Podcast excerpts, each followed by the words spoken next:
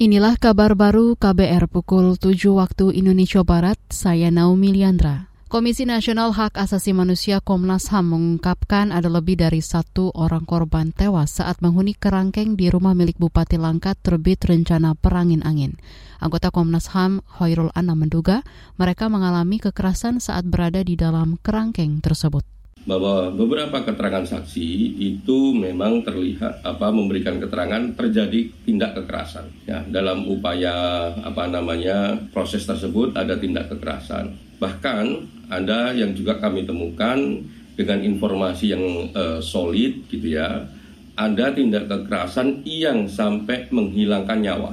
Dan korban yang menghilangkan nyawa ini lebih dari uh, satu Anggota Komnas HAM Hoirul Anam tidak menyebutkan secara pasti jumlah korban tewas yang pernah menghuni kerangkeng tersebut. Kata dia, informasi adanya korban tewas didapatkan setelah memeriksa lebih dari dua orang saksi. Kata dia, kepolisian Sumatera Utara juga menemukan informasi serupa tentang korban tewas lainnya. Perhimpunan Rumah Sakit Seluruh Indonesia Persi menjamin kesiapsiagaan seluruh rumah sakit dalam menghadapi ancaman gelombang ketiga COVID-19.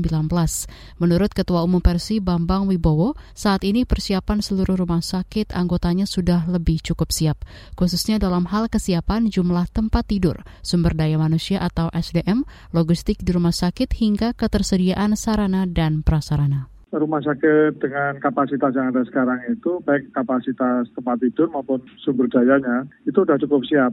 Hmm. Pertama SDM sudah punya pengalaman, pengetahuan ya terkait dengan bagaimana ngelola ini. Yang kedua kesiapan logistik mereka juga sudah siap, termasuk APD, farmasi, oksigen jauh lebih baik.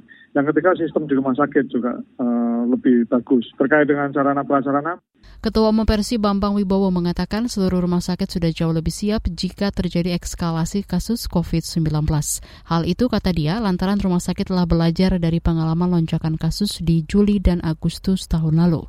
Bambang menambahkan bahwa kapasitas total tempat tidur atau BOR di rumah sakit secara nasional khusus pasien COVID-19 mencapai 80 ribu. Saat ini jumlah BOR yang terisi sekitar 12,4 persen atau 9 ribuan secara nasional. Artinya kata dia masih ada sekitar 70 ribuan yang masih tersedia. Kita ke berita olahraga. Delapan pemain timnas sepak bola positif COVID-19.